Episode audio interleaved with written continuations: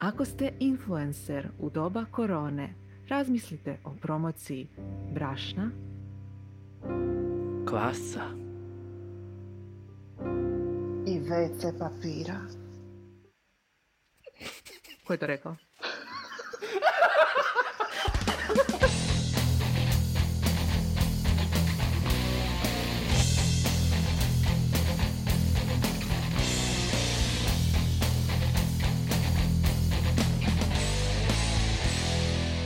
Dobro došli u novu epizodu Netokracije podcasta, ovaj put na temu influencer marketinga u doba korone i krize i svega ostaloga. Ja sam Ivan. Ja sam Mija, a s nama je i Ana Eterović, e, naša draga kolegica, stručnjakinja za društvene mreže, digitalni PR, autorica na netokraciji. Kao što vam Mija već predstavila, ja sam Ana Eterović.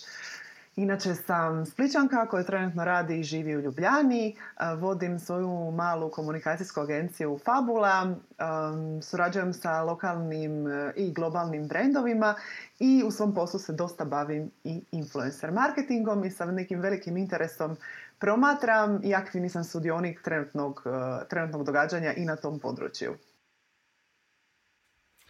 Ako slučajno želite pratiti Anu, googlajte, ali ako želite pratiti Netokracija podcast, nemojte se zaboraviti subscribe na sve kanale gdje nas možete naći, naravno na YouTube, Apple Podcast, Spotify, Google Podcast. Subscribe se na newsletter, možete nas i tamo naći, da ne propustite nove epizode i da vas možemo i dalje uh, influencati. Uh, osim Ani, imat ćemo još nekoliko uh, sugovornika na ovu temu. Među njima će biti Domagoj Davidović, kreativni direktor i suosnivač kreativne agencije Švicarska, isto kao i Lana Rosandić, osnivačica i direktorica komunikacijske i oglašivačke agencije uh, Alert.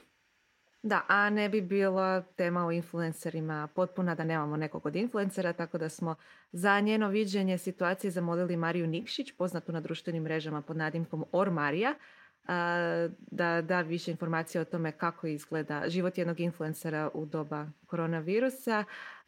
S obzirom na to da je Mari e, glavni izvor prihoda su bile upravo suradnje s brendovima na njenom blogu, Instagramu i Facebooku. Biće zanimljivo čuti kako to izgleda danas kad su kampanje malo utihnule. Da. Ajmo za početak zapravo vidjeti kakvo je stanje industrije i šta se događa. Um, Ana, jel nam možeš dati neki, molim te, uvod zapravo koja je sad trenutno situacija sa influencer marketingom um, i industrijama koje o njemu ovise? Pa evo, već jedno, otprilike mjesec dana živimo svi u nekim izvanrednim uvjetima i ti izvanredni uvjeti su se naravno odrazili i na komunikaciju i na marketing i naravno na influencer marketing kao e, dio tog komunikacijskog spleta. Glavne industrije na koje se oslanjaju na influencere kao što su ugostiteljstvo, turizam, moda, razno razne uslužne e, djelatnosti u beauty segmentu su jednostavno paralizirane um, i to se naravno odrazilo na same influencere i na njihov e, izvor prihoda. Ono što se razvija, razvija se uh, stay at home takozvana stay at home ekonomija koja, za koju ja smatram da će trajati i nakon što pandemija završi, zato što neke stvari su nepovratno se promijenile tu uh, uh, mislim na porast e-commerce um, konsumpcije medija svih vrsta uključujući društvenih mreža, razno razne dostavne službe i, i segment online entertainmenta, odnosno online zabave i online wellnessa.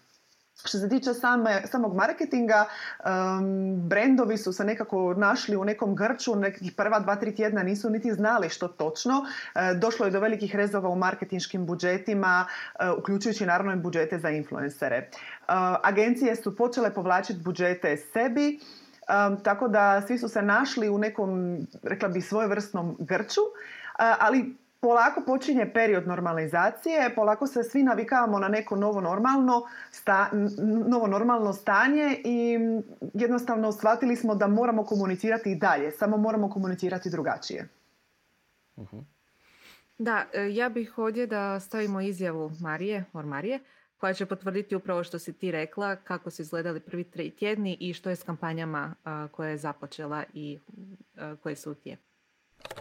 Bok Mija, bok Ivane i pozdrav vašim slušateljima. Hvala što ste me ugostili.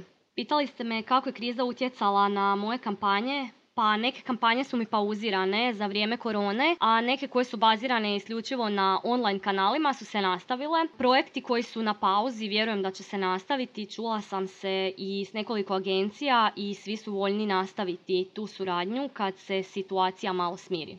Što se tiče produkcije sadržaja, ne izlazim iz stana, imam neke nove objave od doma, ali i neke stare koje nisam postala, koje nisu ugledale svjetlo Instagrama, pa uvijek e, mogu objaviti tako neki throwback. Osim influencera, ajde da čujemo što i direktor jedne najkreativnijih agencija u Hrvatskoj misli. E, Domagoj, kako je kriza utjecala na tvoje kampanje?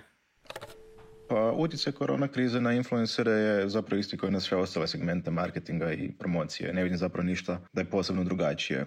Uglavnom, opseg planiranih aktivnosti svih se smanjio i pročistio na one ciljene i neučinkovitije u ovim novim okolnostima. Influenceri i social su definitivno nešto što je sada u fokusu isplivalo možda više u nekako prvi plan, a zato ove nekakve otkazane aktivnosti se više odnose na velike produkcije, snimanja i neke velike projekte. Iz svoje perspektive usudio bi se reći da je utjecaj krize bio čak i pozitivan na influencere, to je da je nekako potaknuo ciljanu i nekakvu dobru produkciju, dakle više produkcije i više možda posla. Kakva je uopće uloga influencera u doba krize? Dakle, oni, influenceri su tu iz nekog razloga. Određene ljude pratimo zato što nas zanimaju njihove teme ili nas inspiriraju i tako dalje.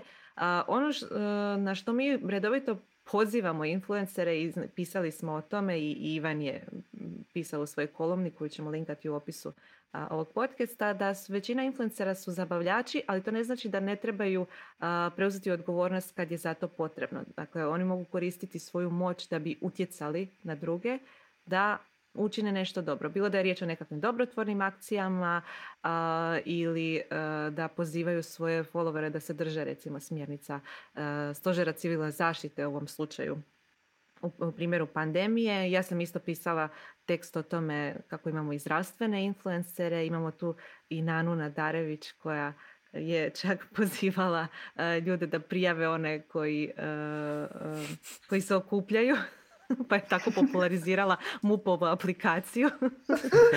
I korona shaming. Korona da, shaming. korona shaming. ok, uh, to je stvarno dvosjekli mač ono, dokle ide taj shaming, ali da treba prozvati uh, ono, ljude da činu, čine pravi stvari i da razmišljaju svojom glavom. Mislim da je uh, tu uloga influencera na društvenim mrežama dosta bitna. Um, mi, ako se smijem na tebe nadovezati, u potpunosti se slažem s tobom. E, sa velikim brojem followera dolazi i odgovornost. I ako ikada u ovom trenutku influencer bi trebali biti svjesni vlastite odgovornosti i zapitati se što su mnogi učinili, što ja u ovom trenutku mogu napraviti, kako mogu pomoći da bi bilo bolje. Mogu li ljude, kao što si ti rekla, pozvati da se drže mjera i biti primjer u tome, mogu li ih na neki način zabaviti zato što i to je nešto što je ljudima u ovom trenutku potrebno. I smatram da u ovom trenutku influenceri moraju, moraju biti više od selfija u dizajnerskoj maski i više od neke throwback e, fotke sa Balija ili Tajlanda, kada se to još moglo, jednostavno mislim da trebaju, kao i svi mi, reći nešto na ovu temu, oglasiti se, biti autentični, relevantni, iskreni. Ja da, slažem se apsolutno s tobom i ne znači nužno da se moraju baviti isključivo ozbiljnim aspektom ove situacije u kojoj se nalazimo. Ako su inače zabavljači, zašto ne bi bili zabavljači ovo vrijeme, treba nam i takvog sadržaja. I zanimljivo mi je što je upravo Marija pokrenula sadržaj za one koji ostaju doma. Znači, crowdsourcala je, skupljala je i, i svojih izvora i od svojih pratitelja ideje što raditi za vrijeme izolacije. Ima tu puno sadržaja za koje nismo ni znali da možemo doći do njega od kuće na internetu, kulturnih, e, zabavnih i itd. Mogu se svi oni pronaći na njenom profilu pod highlightsima Ostajem doma. Evo i ona će sama nešto reći više o tome. Pokrenula sam sadržaj što raditi doma koji šeram već tjednima na Instastorijima. To je krenula sasvim spontano i pretvorilo se u pravi mali projekt koji broji sad već preko stotinu tema. Bilo je tu nekog edukativnog sadržaja, zabave, umjetnosti, stvari za osobni rast. I sad ekipa već očekuje da svaki dan nešto šeram, a nakon sto prijedloga to postaje znatno teže i dobivam dosta poruka da ljude spašavamo od dosade, da im otkrivam super stvari i da im skreće misli od negativnih tema. Naravno, dok god budem imala materijala, šerat ću takav sadržaj na Instastorijima i koristit ću ga kao medij za takve edukativne stvari za vrijeme ove karantene. Neke teme istražujem unaprijed sama, neke teme već znam i šeram svoje interese, a tu mi sad već pomažu i frendice i pratiteljice i svi su se nekako angažirali i kad vide neke stvari pošalju mi i eto taj projekt je tako zaživio neka pozitivna stvar u cijelom ovom kaosu. Fokusiram se za vrijeme ove situacije na dalje napredovanje. Slušam dakako Netokracija podcast redovito. Slušam webinare na temu digitalnog marketinga. Stalno se zapravo okupiram pažnju i to je moj način nekako preživljavanja ove karantene i cijele ove situacije. I mota mi se svašta po glavi, ali nastojim se okupirati i fokusirati na dalje napredovanje. Uh, Lanu iz Alerta sam pitao isto tako, s obzirom da su oni nedavno krenuli sa platformom zapravo za suradnju sa uh, influencerima Webfluential, kako oni vide da se događa staj. Nažalost, Lana nije stigla nam snimiti svoje izjave, ono što je zapravo je rekla da u početku su zaista influenceri imali dosta neprimjerenog sadržaja i čipu su se zezali, neki su se prilagodili, a činjenica je da iako ima iznimaka poput Marije koji rade jako kvalitetan sadržaj i prilagodili su se, očito imaju neku ono svijest o tome šta raditi, da nema toliko dobrih primjera što je Lana zapravo istaknula i dalje u, u, Hrvatskoj. Ono što se meni recimo sviđa od ovih um, influencera youtubera koje pratim su recimo primjeri Try Guysa, koji su youtuberi, koji su zaista počeli stvarati jako puno sadržaja na, na temu covid Znači, oni recimo imaju cijeli jedan video koji ćemo linkati u opisu u kojem jedan od njihovih članova, Zach, uh, opisuje zapravo svoj rizik od covid zato što on ima autoimunu bolest. Uh, I tim je zapravo vrlo mm jasno osvješćuje ljude o koji su to izazovi.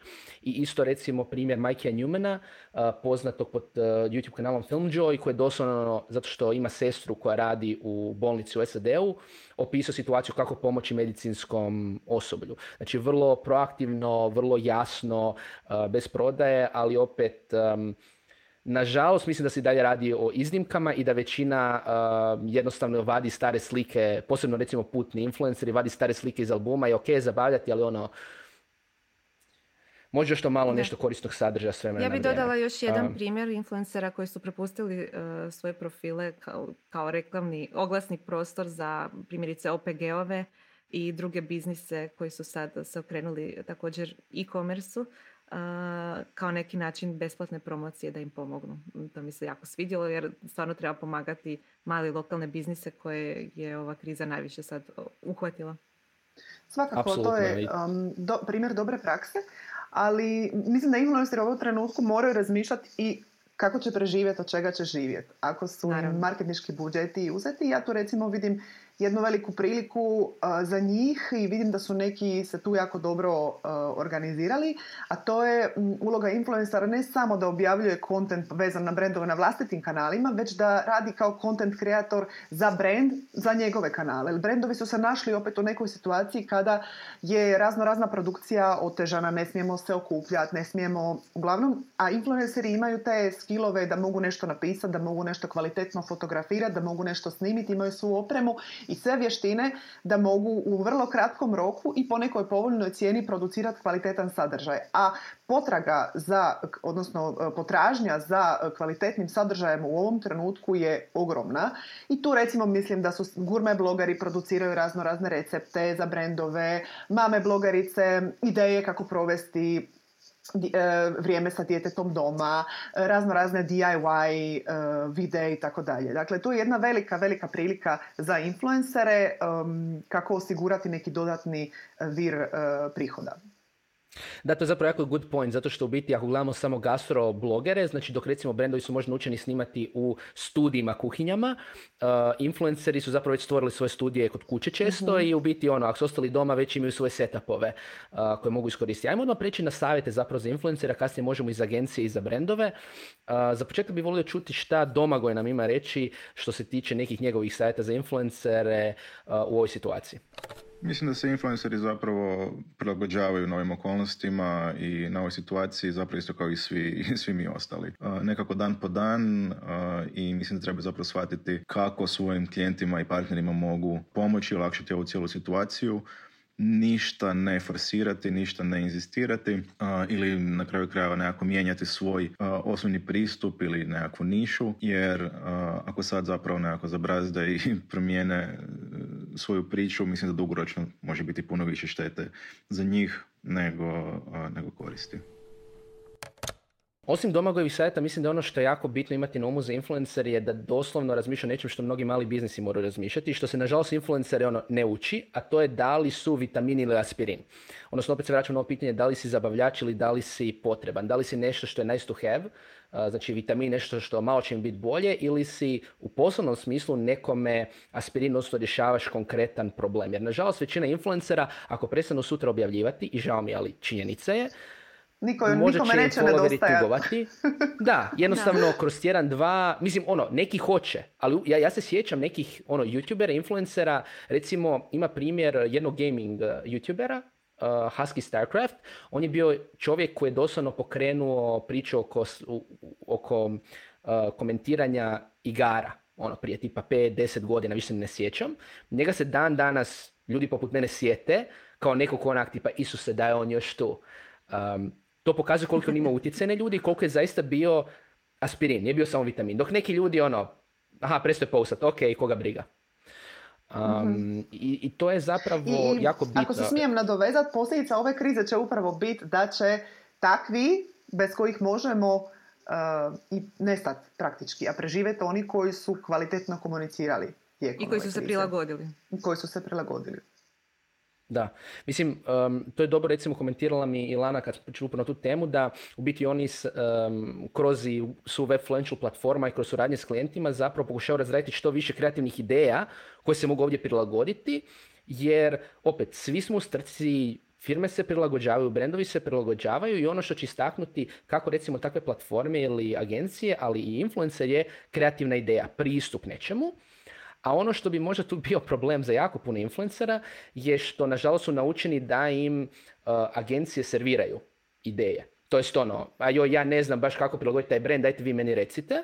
I na to, mislim, ne znam, Ana, koji je tvoj stav prema tome, da li si imala problema u svom radu s time, u smislu da angažiraš influencera, i onda jednostavno moraš napraviti, ajmo reći, cijelu produkciju, što ti je možda, to ne produkciju, pardon, cijeli koncept, što ti je možda ok kao agenciji, ali da ona, jedina možda bi voljela da, dođe, da, da, oni dođu sa vrlo dobrim idejama.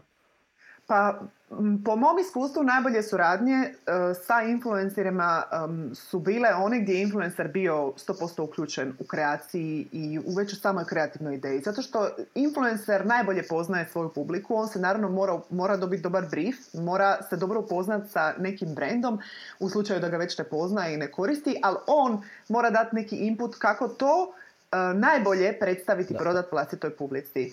I agencija naravno mora dati svoj kreativni input, međutim ja najviše cijenim rad sa onim influencerima koji nisu samo copy-paste onoga što im pošalje agencija, nego tu utječu s nekim, odnosno sudjeluju sa nekim svojim um, autentičnim kreativnim pristupom. I smatram da je, ako ikada ovo, takav pristup, takav proaktivni pristup u ovom trenutku jako bitan, tako da bi moj neki savjet za influencere bio da jednostavno ostanu u vrlo, vrlo aktivno kontaktu sa svojim klijentima, znači budu, ako rade sa brendovima ili preko agencija, da jednostavno ono što sam ja recimo primijetila kod svojih klijenata je da je jako velika potreba za nekim čak i opuštenim razgovorom. Znači da digneš telefon, nazoveš klijenta i pitaš ga kako je, kako si danas, što ti treba, kako ti mogu pomoći. E, I isto je savjetujem sa influencijama. Znači imam proaktivan pristup um, i, i razmišljanje o tome, e, o tome kako ja svojim nekim ričom i setom skillova mogu olakšati nekom brendu u ovom trenutku i pomoći mu. Svi, svi smo u istom problemu. Ja bih dodala samo nešto što ček sam se dosta sad sjetila, a tiče se proaktivnosti influencera, možda i samih agencija, a i brendova. Sad je možda vrijeme, s obzirom na to da neke industrije e, ipak cvjetaju e, u ovoj situaciji. Treba se razmišljati i o njihovoj promociji, kako im pomoći da još bolje procvjetaju. Ono što mi je palo na um, jer smo upravo objavili jedan tekst o tome, recimo neki generički proizvodi poput brašna kvasca, koji su potpuni hit e, sad na društvenim mrežama jer svi prave svoj kruh. Tako je, WC papir. To su neke stvari koje influenceri nikada ne bi e, promovirali, ali evo, hej, Mija, novo, radiš, novo vrijeme, novo prilike. Ja radiš kruh od sourdough. Ne. Molim te, nemoj mrežu. Prekinut ću snimanje odmah. da, mislim, iskreno rečeno, na ovo što si ti, Ana, rekla i, i, mislim, opet moramo imati na umu da nije samo ono, koliko god bile e, slike nekih influencera slatke, umiljate i sve ok, mnogima nije ok. Mnogima zaista je to bio izvor prihoda o kojem je ovisuju životi i sad su im pali prihodi i iskreno rečeno, to me jako, mislim, žao mi je bilo koga kome padnu prihodi i izgubi um, izvor prihoda, ali s druge strane to me jako podsjeća na situaciju s medijima iz prošle krize gdje su mediji bili naučeni da ono, dobivaju upite od oglašivača, dignu telefon, uzmu narudžbu i to je to. nema toga više. Recimo, nema toga više. Da. Ali influenceri na to nisu naučeni. U prošloj krizi su mediji doslovno morali, to me fascinira, neki mediji koje znamo, veliki mediji, velike medijske kuće, ljudi u njima koji su se staknuli u prodaj tada su bili oni koji su, pazite ovo, digli telefon i nazvali klijente. Wow. wow. A influencer nisu naučeni. Jer šta se sad događa? Agencije će za, da sebe zaštite, isto neće htjeti ono ulagati u sve živo, nego će povući možda prihode. I onda šta se događa? Aha, meni odjednom ne zove, klijenti ne zovu, agencije ne zovu. I sad mnogi influenceri, nažalost, zato što su na to naučeni, žao mi, ali jeste, ako slušate, ispričavam se, ali jeste, um, će biti u šoku. Ali jedino što mogu i to ovo govorim iz iskustva jednog eh, specijaliziranog vertikalnog medija koji se mora boriti isto za svoje budžete, je da morate se boriti za svoje budžete. Morate biti proaktivni, kao što je Ana rekla, a ako vas agencije ignoriraju, um, i znam da me kolege iz agencije neće voljeti što ću ovo reći, preskočite agencije i javite se klijentima. Jer Moram priznati da ovo kad se približiš, kad se, kad se približiš mikrofonu i kažeš ovo nešto značajno, doista malo zvuči kao ASMR. Naježim se. to je to. ja ne bih samo da ogovaramo influencere, nego da čujemo opet jednog od njih, dakle Mariju, što je ona napravila da preokrene ovu situaciju, odnosno je li razmišljala nekim drugim načinima, načinima monetizacije svojih vještina. Pa Marija, izvoli.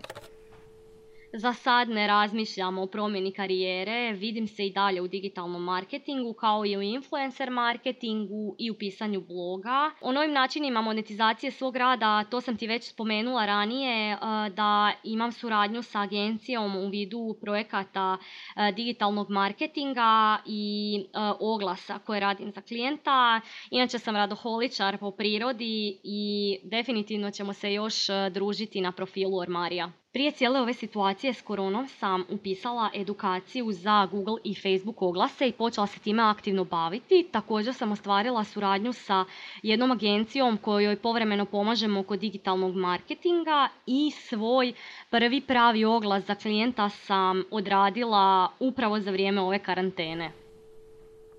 S obzirom da sad će influenceri znači kontaktirati brendove, možda bi trebali neke savjete dati brendovima samima kako komunicirati. Tako dana, šta misliš, šta bi trebali brendovi raditi u ovoj situaciji što se tiče influencer marketinga? Pa da, recimo jučer sam slušala uh, internet marketing meetup i neki generalni stav je bio s kojim se ja slažem je da sad nije vrijeme da zabijete glavu u pjesak, sad nije vrijeme da sjedite doma i gledate Netflix serije, sad je vrijeme da proaktivno komunicirate, ali komunicirate prilagođeno.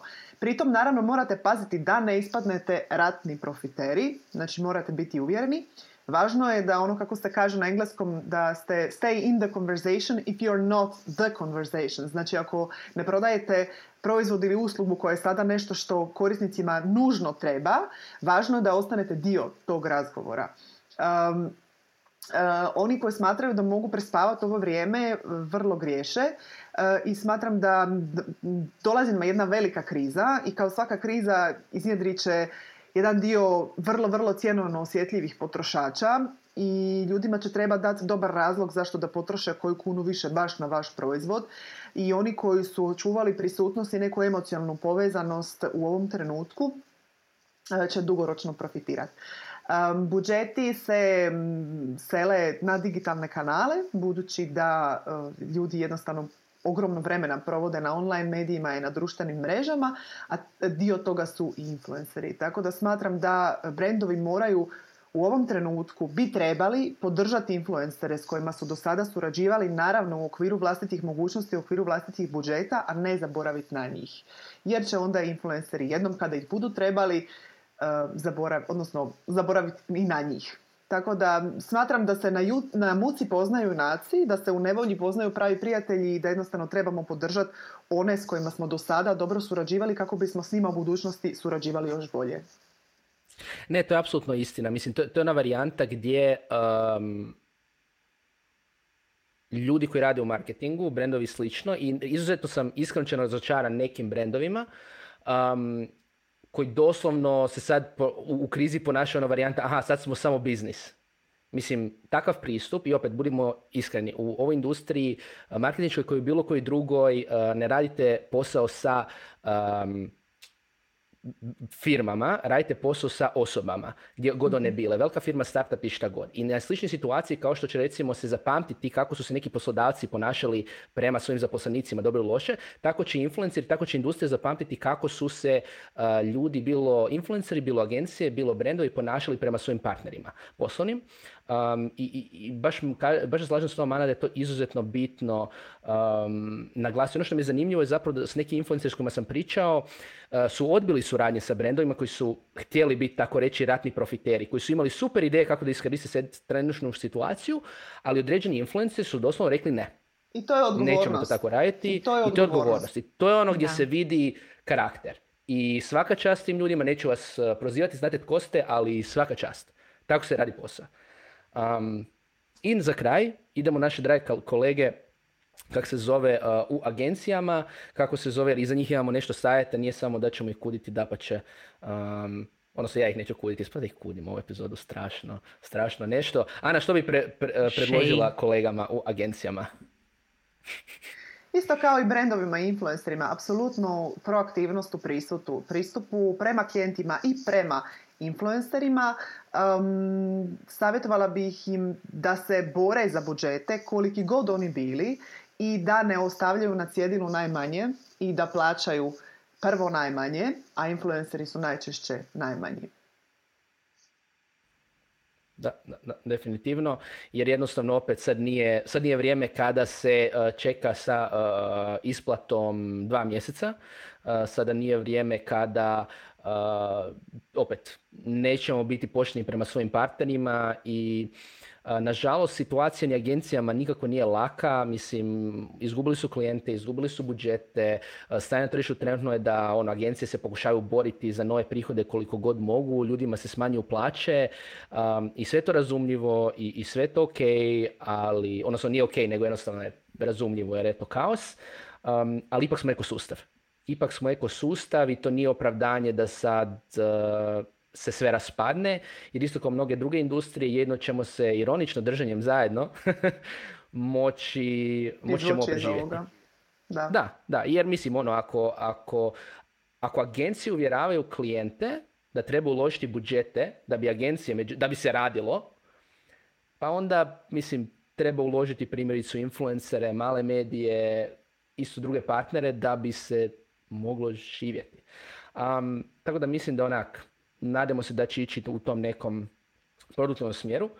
Um, I mislim da zapravo s ovim nekim sajtima možemo i zaključiti ovu epizodu i zapravo razmišljati o tome što možemo predvidjeti. Koja je situacija, šta će nam se dogoditi. Uh, za početak ajmo čuti šta nam zaključuje naš uh, Domagoj. Domagoj, šta ti misliš s influencerima nakon korone?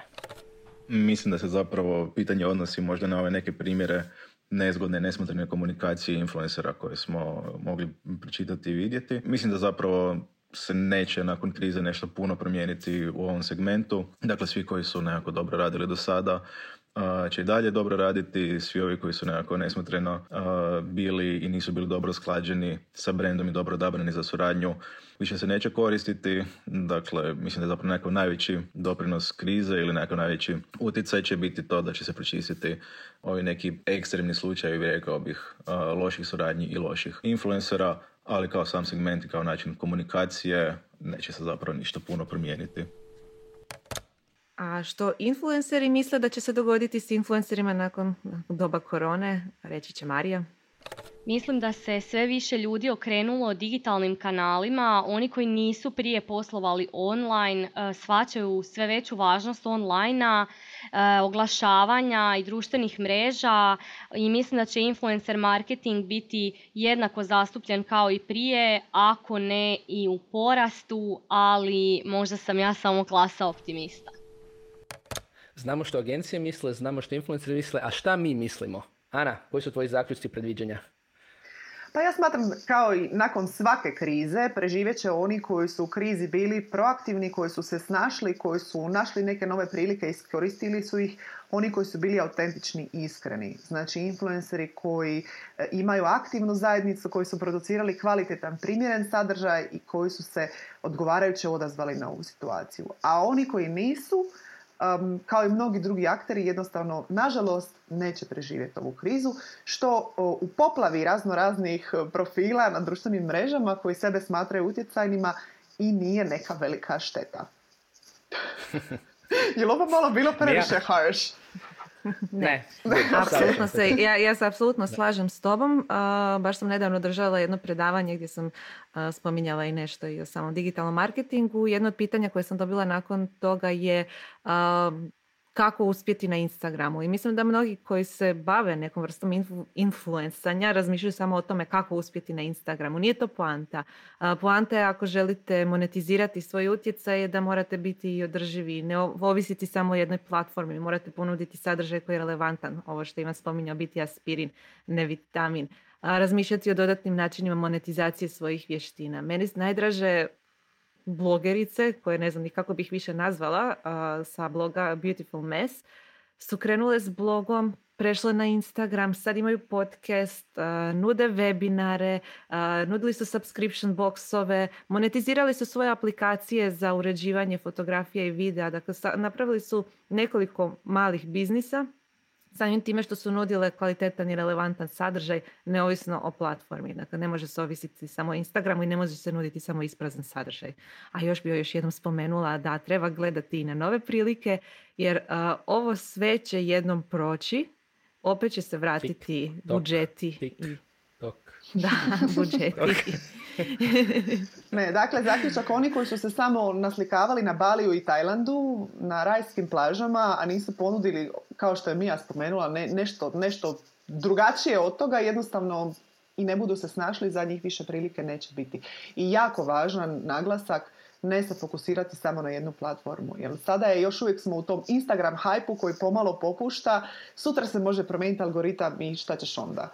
Tako da ne staviti sva jaja u jednu košaru. S obzirom da je Ana komentirala da li je harsh, a je bila harsher, ja ću biti harshes definitivno.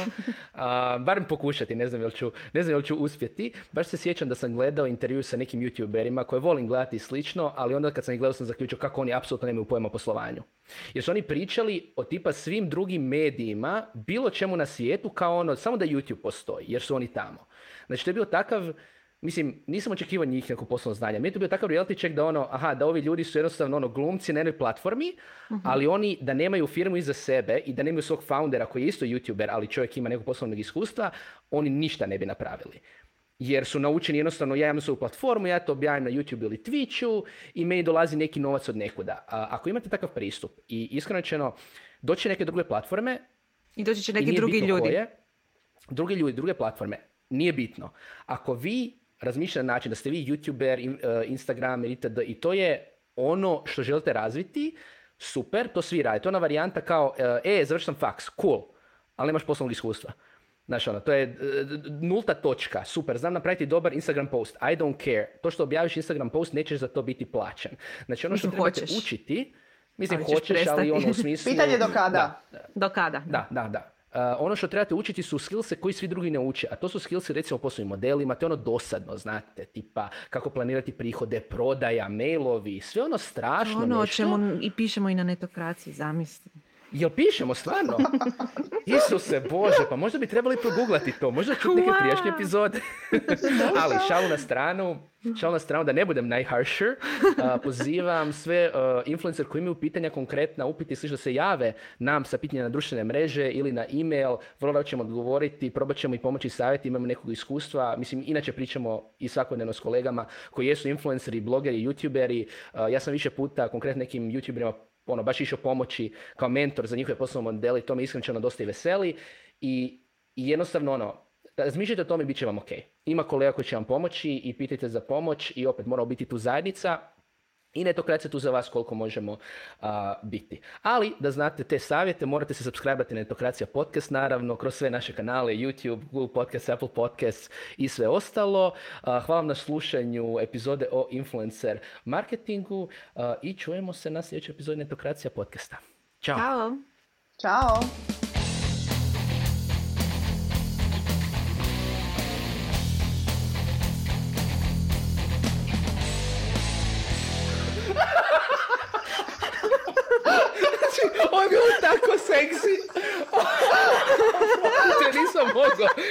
Nisam mogao. Nisam mogao.